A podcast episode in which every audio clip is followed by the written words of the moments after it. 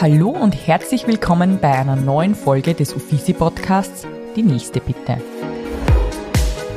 Mein Name ist Stefanie Schauer und ich freue mich, dass ich mit diesem Podcast Gesundheitswissen von Top-Medizinerinnen und Therapeutinnen für alle zugänglich machen kann.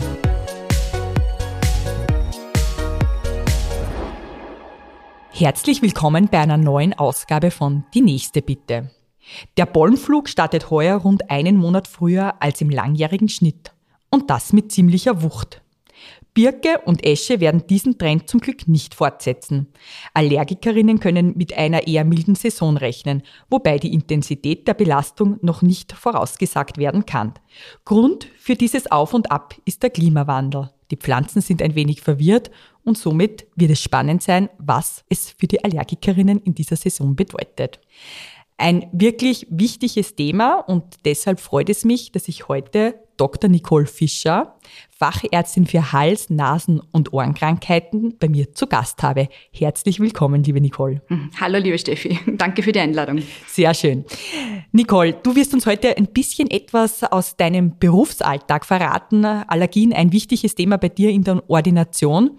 Vorab würde ich aber gerne von dir gerne wissen, was eigentlich das Schönste an deinem Beruf ist? Das kann ich ganz klipp und klar und schnell beantworten. Das sind eindeutig die Menschen. Die Menschen begonnen bei meinen Patienten, die einfach wirklich die tollsten Patienten der ganzen Welt sind, aber natürlich nicht zu vergessen äh, meinen Mitarbeiterinnen in der Ordination, äh, dem interdisziplinären Team im Krankenhaus, Schwestern, Logopädinnen, Ergotherapeuten und auch natürlich Kollegen aus allen Fachbereichen, mit denen man zusammenarbeitet. Und das macht das Ganze eigentlich erst so richtig perfekt.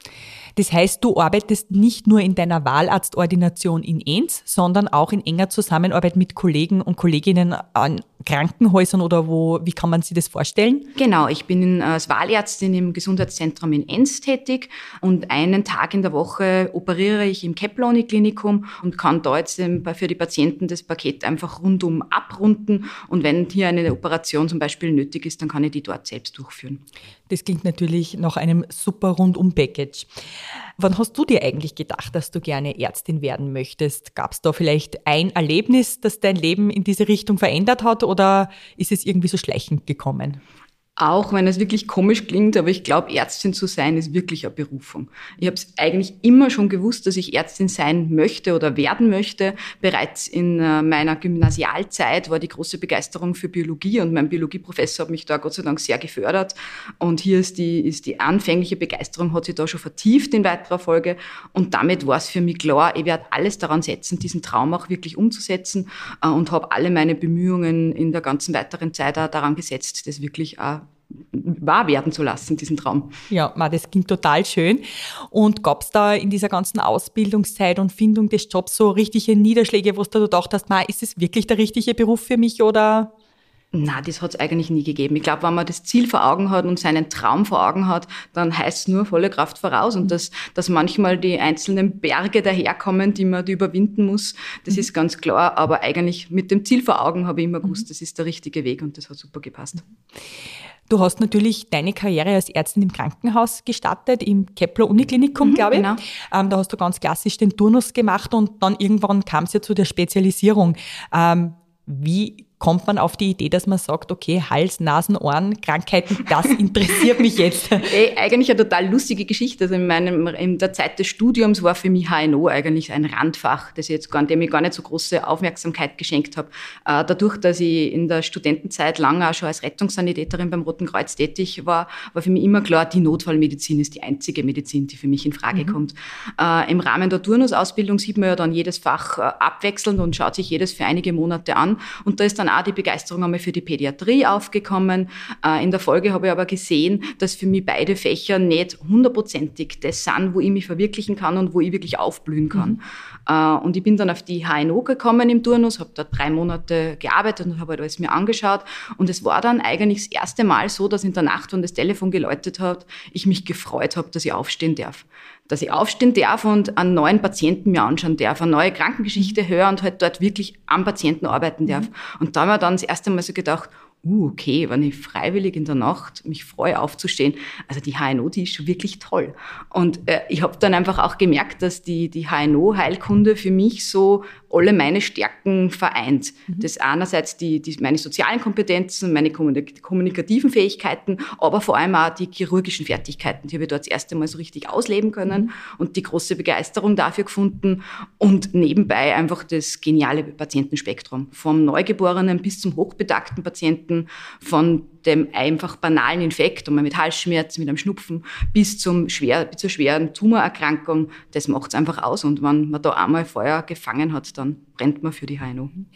Das klingt wirklich wow, ja, ja muss ich wirklich so. sagen. Das ist sehr, sehr schön ähm, zu hören, dass es ähm, Ärztinnen gibt mit so einer Leidenschaft. Also ich kenne auch keine anderen Ärzte, die nicht, nicht mit so einer Leidenschaft im Beruf sind. Ähm, für mich als Laie ähm, jetzt eine Frage, die sich stellt, für mich sind Hals-, Nasen-, Ohrenkrankheiten eigentlich nie so Krankheiten gewesen, wo ich mir denkt, boah, da muss man jetzt in der Nacht ins Krankenhaus. Das ist, könnte ein Notfall sein. Das würde mich jetzt bei dir vielleicht darin, also interessieren, welche Krankheiten oder welche Bilder sind da in der Nacht zu sehen? In der Nacht ist das ganze Spektrum der HNO-Heilkunde zu sehen. Es sind Patienten, die mit banalen Infekten kommen, die aber natürlich trotzdem ihre hochakuten Beschwerden auch nächtlich haben, mhm. die starke Schmerzen im, äh, im, Hals, im Ohren- oder Nasenbereich eben haben. Das mhm. kann sein. Es kann sein, dass Patienten äh, Nachblutungen haben nach eventuellen Operationen Infektionen, dass Fremdkörper verschluckt werden, mhm. dass äh, insgesamt zu starken Infekten mit Schmerzen und hohem Fieber mhm. kommen kann.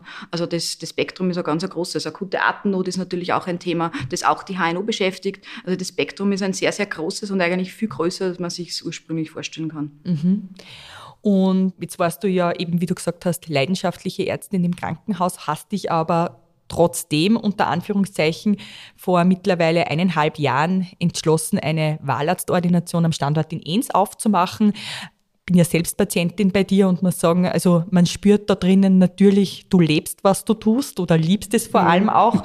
Ähm, habe aber trotzdem auch immer so dieses Gefühl gehabt, so dieser, dieser, ähm, dieser Schritt in die Selbstständigkeit, das ist da aber auch nicht hundertprozentig leicht gefallen, weil du ja auch leidenschaftlich gern am, am Kepler Klinikum Ärztin bist. Und das würde mich einfach auch noch interessieren oder die, die Zuhörerinnen, mhm. wie es eigentlich einem, einer Ärztin geht, die sich dann selbstständig macht. Mhm. Also natürlich, ich bin mit Leib und Seele Ärztin und ich sehe mich auch als Chirurgin und ich liebe es, chirurgisch tätig zu sein. Also ganz so diese chirurgische Tätigkeit möchte ich einfach auch auf keinen Fall aufgeben. Deswegen auch bewusst nur der Tag am Kepler Uniklinikum, wo ich meinen Patienten einfach auch bieten kann, sie dort selbst zu operieren und ich halt gerne auch meine chirurgischen Fertigkeiten hier weiter auslebe und mir halt ihr weiter auch verbessere natürlich in dem Bereich. Äh, die Selbstständigkeit ist eigentlich daraus entstanden, dass ich gemerkt habe, dass ich die Medizin machen möchte, hinter der ich hundertprozentig wirklich erstehen kann auch mit der Zeit, die ich dem Patienten widmen möchte. Also mir ist einfach auch ganz wichtig, für jeden Patienten ein individuell passendes Therapiekonzept zu finden das für den Patienten passt, das für mich passt und wo man einfach gemeinsam auf Augenhöhe hier den, den zukünftigen Therapieweg entscheiden kann und planen kann. Und hier habe ich einfach meine Zukunft nicht in den starren Vorgaben des, des Krankenhauses gesehen, sondern in meiner Wahlarztordination, wo ich mir halt wirklich auch diese, diesen Raum und diese Zeit für die Patienten nehmen kann. Mhm, sehr schön. Ähm, ja, ein Faktor, wo es oftmals äh, einen Hals-Nasen-Ohrenarzt oder Ärztin braucht, ist eben das Thema Allergien. Allergien sind in aller Munde, gerade jetzt im Frühling. Ähm, und jetzt wäre natürlich für mich das eins deiner Spezialgebiete ähm, interessant zu wissen, was kann man, soll man tun, was, sagt, was sagen vielleicht aktuelle wissenschaftliche Erkenntnisse? Verrat uns einfach mal ein bisschen was. Äh, prinzipiell geht es bei der Allergie ja darum, jeder kennt die, die Symptome oder viele kennen die Symptome sicher. Es geht um diese typische verstopfte, rinnende Nase, um die tränenden, juckenden Augen. Eventuell kann es einmal zu Atembeschwerden kommen oder zu einem Hautausschlag. Es geht hier darum, dass es um eine Überreaktion des Körpers geht. Es ist ein eigentlicher Entzündungsprozess äh, auf ein eigentlich harmloses äh, Protein, also ein Eiweißbestandteil, der in der Natur vorkommt, in den Pflanzen, Bäumen und so weiter. Äh, die häufigsten Auslöser kennt eh jeder. Das, hier geht es um Bäume, Gräser, Hausstaubmilbe, Schimmelpilze oder Tierhaare. Und in der Therapie der Allergie geht es darum, um diese typische Allergikerkarriere zu verhindern. Bei der Allergikerkarriere geht es darum, dass äh, die Symptome von Jahr zu Jahr schlimmer werden und in 30 Prozent der Fälle kann es auch zu einem sogenannten Etagenwechsel kommen. Also der banale Heuschnupfen verlagert sich nach unten und kann hier wirklich schwerwiegende Atembeschwerden, im, im schlimmsten Fall sogar ein Asthma äh, auslösen. Äh, und das möchte man verhindern. Okay, und ähm, das klingt jetzt natürlich ganz, ganz schlimm. Mhm. Ist es bei jeder Form von Allergie möglich? Ich meine, gibt es Allergien, die sind weniger schlimm nein, oder gefährlich? Nein, nein. Also es gibt ja Unterschiede. Es gibt ja mehrere Allergien. Es gibt mhm. die Allergien, von denen du jetzt gerade gesprochen hast, die jetzt im Frühjahr wieder mhm. äh, hauptsächlich äh, schlagend werden, wenn die Temperaturen wärmer sind. Aber es gibt ja auch ganzjährige Allergien, wie zum Beispiel die Hausstaubmilbe oder die Schimmelpilze oder Tierhaare. Oder also, Lebensmittel? Ja, genau. Aber in, in, in meinem Fall der, der Allergien geht es vor allem um, den, um die inhalativen Allergene. Okay, das heißt, wenn ich eine Lebensmittelallergie habe, dann mhm. wird das eine andere Fachärztin, genau, Facharzt genau, genau so ist, genau okay. so ist, genau, okay. genau, genau. Das heißt, ich stelle fest, okay, bei mir stimmt irgendwas mhm. nicht in zu gewissen Jahreszeiten in mhm. Kombination mit unterschiedlichen mhm. Dingen. Genau. Dann suche ich mir einen Hals-Nasen-Ohrenarzt auf im ersten Schritt oder sollte das als erster mit dem Hausarzt besprechen? Bei wirklichen allergischen Beschwerden natürlich gleich zum HNO-Arzt. Der erste Schritt bei rinnender Nase wird es natürlich wahrscheinlich trotzdem sein, dass vorher über den Hausarzt geht. Äh, wichtig ist aber, dass man dann bei einem allergisch versierten Arzt landet. Das ist eben HNO-Arzt, das kann auch einmal ein Kinderfacharzt oder Lungenarzt sein, der dann eine spezifische, wirklich gezielte Anamnese macht, äh, einen, einen HNO-Status, um halt die Beschwerden lokal zu verifizieren, beziehungsweise beziehungsweise auch ausschließen zu können, dass ein anderer Infekt ist und halt wirklich eine, um sich eine Allergie handelt. Und in weiterer Folge kehren dann äh, unterschiedliche Tests noch durchgeführt. Das sind Hauttests, der sogenannte Prick-Test, wo am Unterarm die einzelnen Allergielösungen aufgebracht werden äh, und in weiterer Folge vielleicht noch ergänzt werden durch eine Blutabnahme. Und äh, in Zusammenschau von diesen einzelnen unterschiedlichen Bausteinen kann man dann die perfekte Diagnose für den Patienten stellen äh, und dann äh, die Therapie einleiten. Und bei der Therapie gibt es eigentlich zwei Schenkeln, die man einschlagen kann, dass ich sage, ich mache eine symptomorientierte Therapie. Das heißt, ich gebe immer dann, wenn ich die Beschwerden habe, ein antiallergisches Präparat, ein sogenanntes Antihistaminikum, eventuell äh, kombiniert mit einem Cortisonpräparat, das nur entzündungshemmend ist. Äh, oder man sagt, ich möchte nicht eigentlich immer nur dann Tabletten einnehmen, wenn ich Beschwerden habe, sondern ich möchte ursächlich was tun. Ich möchte ursächlich meine Allergie heilen, unter Anführungszeichen. Und da gibt's Heilungschancen? Genau so ist es. Es ist ja eigentlich nur eine Überreaktion des mhm. Körpers auf dieses harmlose Eiweiß. Mhm. Und dieses harmlose Eiweiß kann man dem Körper in langsam aufsteigender, geringer Dosierung zuführen, damit der Körper es nicht mehr als gefährlich erkennt. Das ist die sogenannte Hyposensibilisierung, im Volksmund auch als die Allergieimpfung bekannt. Ah, und der Körper lernt dann damit umzugehen. Genau so ist es. Genau. Gibt es mhm. keine Reaktionen mehr darauf. Genau, genau. Okay. Das gibt es als Impfung oder auch in Tropfen- oder Tablettenform und damit lernt er damit umzugehen. Das heißt, jetzt, wo wir Birke, Esche spüren, gibt es die sogenannte Spritze dagegen. Genau. Und wie kann ich mir das vorstellen? Ich mache mal bei dir den Termin aus, krieg die Spritze und, äh, oder die Spritzenkur? Genau, die Spritzenkur. Also es ist wichtig zu wissen, diese Therapien, wenn man sie startet, muss man alle für drei Jahre durchziehen. Wow. Ganz, ganz wichtig. Aber dann hat man für viele, viele Jahre wirklich äh, ein tolles Ergebnis und es geht einem einfach viel besser. Und vor allem, äh, eventuell ist die, Therapie, ist die äh, Erkrankung dann wirklich geheilt, beziehungsweise es kommt nicht zum Etagenwechsel. Das ist ganz, ganz eine wichtige Sache. Mhm.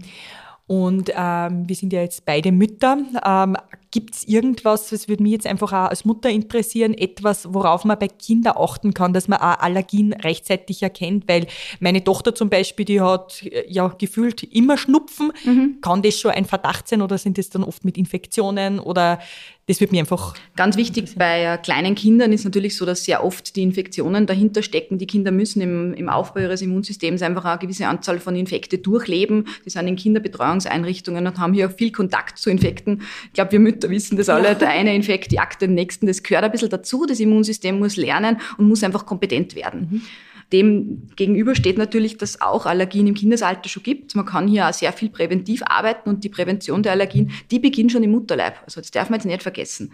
Wichtig ist hier einfach auch, um auf eine rauchfreie Umgebung zu achten, sowohl in der Schwangerschaft als auch bei den Kleinkindern, dass sie die Mutter ausgewogen ernährt. Es gibt hier auch eine gewisse Bauernhof-Hypothese, die immer wieder in aller Munde ist, also ein nicht zu sauberes Umfeld. Also man weiß, dass Kinder, die wirklich am Bauernhof aufgewachsen sind, da geht es vor allem auch um Bauernhöfe, wo Tiere Tiere und Stallmist vorherrschend ist, dass die weniger Allergien haben als städtische Kinder, wo diese Reize einfach nicht so da waren. Wahrscheinlich ist es auch, das ist ja auch noch ganz viel in der Forschung momentan, geht es darum, dass die, diese Kinder bereits ständig diesen Allergenen ausgesetzt waren und sich der Körper halt gar nicht die Allergie aufgebaut hat. Muttermilch hat hier auch einen sehr guten präventiven Faktor, also auch äh, Stillen ist hier ein ganz wichtiger vorbeugender Effekt, wo man ganz viel für die Kinder einfach schon, schon machen kann. Wenn die Kinder wirklich Schnupfen haben, wie du gerade von deiner Tochter gesprochen hast, dann wäre es hier schon wichtig, dass sie dann der HNO-Arzt das einmal genauer anschaut, woher wirklich äh, die Ursache für diesen Schnupfen oder für diese rinnende Nase, aber auch eine Allergie kommt hier in Frage. Und auch bereits für die Kinder gibt es hier Therapiemöglichkeiten. Auch äh, diese Hyposensibilisierungen, über die wir zuerst gesprochen haben, gibt es für die Kinder in Tropfenform und sind bei den meisten Präparaten ab fünf Jahren schon zugelassen. Also da kann man auch für die Kinder hier wirklich ursächlich schon was tun und davor symptomatisch eine Vielzahl von Möglichkeiten.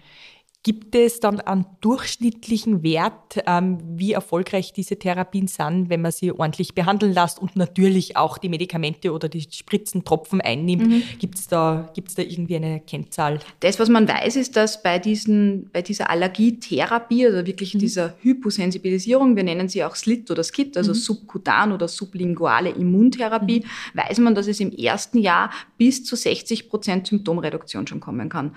Also nur um einen Fall zu schildern. Ich hatte einen Patienten, der hat beruflich immer viel in Hotels schlafen müssen, hat eine sehr starke Hausstaubmilbenallergie gehabt und es war ihm nicht möglich, in Hotels zu schlafen. Der hat in, seinen, in seinem Auto übernachtet, um seinen Beruf überhaupt ausüben zu können. Und bei dem haben wir eine Therapie gestartet, eine Spritzentherapie und der hat im ersten Jahr ohne jegliche Medikation dann schon in Hotels wieder schlafen können. Und das ist schon eine massive Verbesserung für die Patienten und für die Lebensqualität vor allem. Ja, Wahnsinn, ja. Also toll zu wissen, dass man da eigentlich gut aufgehoben ist, mhm. wenn man es weiß, ja. Genau. Gibt es ähm, Patienten in deiner Ordination oder Patientinnen, wo diese Therapien trotz allen guten Prognosen einfach nicht greifen? Oder ist das etwas, was ausgeschlossen werden kann? Ausgeschlossen, glaube ich, kann und darf in der Medizin nie was werden. Mhm. In der Medizin gibt es keine 100 Prozent. Ja. Es gibt keinen hundertprozentigen Patienten und keiner ist wie der andere. Mhm. Und natürlich setzt eine optimale Therapie oder der Erfolg einer optimalen Therapie ja immer die vorherige optimale Diagnosestellung mhm. voraus. Das heißt, da muss man einfach wirklich sehr sorgfältig arbeiten und sich mhm. da wirklich sehr sicher sein. Und dann hat man auch einen guten Erfolg mit den Therapien. Mhm. In deiner Ordination, wie wir jetzt sehr intensiv darüber gesprochen haben, sind Allergien ein großes Thema. Möchtest uns du vielleicht nur einen zweiten Teilbereich ähm, verraten, der in so einer Hals-Nasen-Ohren-Praxis nur stark behandelt wird? Im zweiten Teilbereich werde ich gar nicht fertig, glaube ich. Ja. das Spektrum ist so groß, ja. beginnend bei der Abklärung von eventuellen Hörstörungen bis zur Früherkennung oder Prävention von Stimmstörungen bei äh, Sprechberufen und Sängern. Das ist auch ein ganz wichtiges äh, Spektrum. Äh, die Früherkennung und Therapie Therapie von Tumorerkrankungen, zum Beispiel bei Rauchern oder sonstigen Risikofaktoren ist sicher auch ein Schwerpunkt. Die Therapie von Nasennebenhöhlenerkrankungen äh, äh, ist hier sicher auch äh, ein großer Stellenwert in, in der Ordination. Äh, ja, und das operative Spektrum natürlich. Ja, ich glaube, über das operative Spektrum würdest du hier selbst noch recht gern sprechen. Deshalb wird es mich natürlich auch ganz, ganz, ganz speziell interessieren, was ist die Operation, die du am meisten durchführst? Momentan ist sicher, es sind zwei Schwerpunkte meiner operativen Tätigkeit. Einerseits die äh, Korrektur von Schiefstellungen im Bereich der Nasenscheidewand kombiniert mit Nasennebenhöhlenerkrankungen.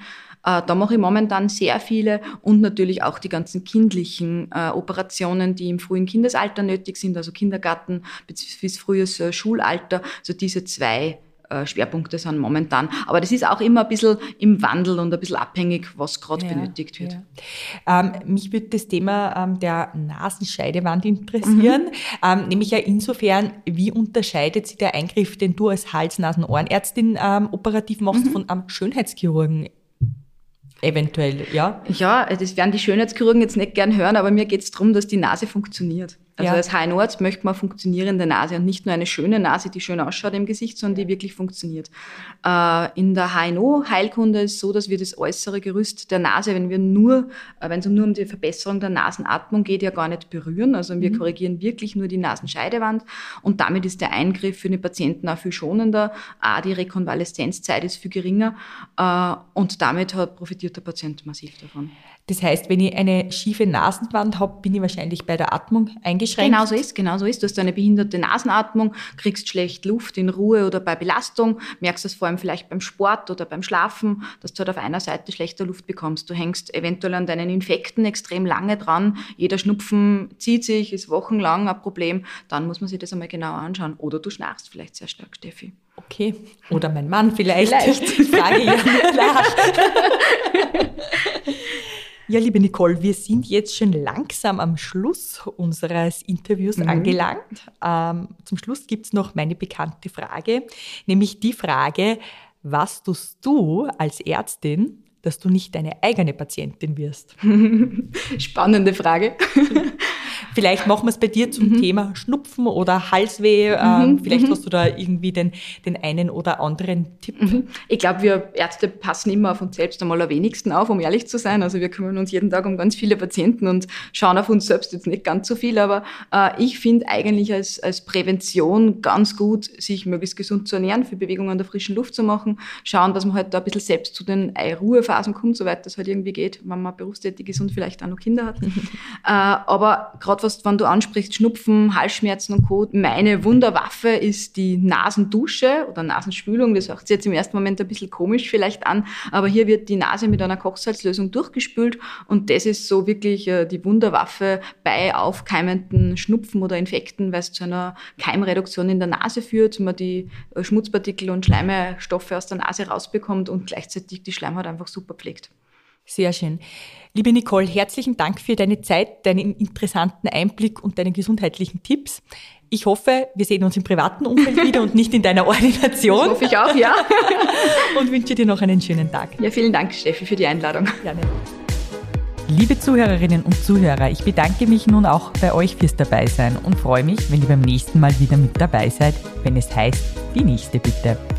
In den Shownotes findet ihr außerdem sämtliche Links zur aktuellen Folge und die Möglichkeit, eine Bewertung abzugeben. Solltet ihr ein Gesundheitsthema haben, das euch besonders beschäftigt, dann schreibt mir einfach und ich versuche einen Gast dafür zu finden. In diesem Sinne, bleibt gesund und bis zum nächsten Mal.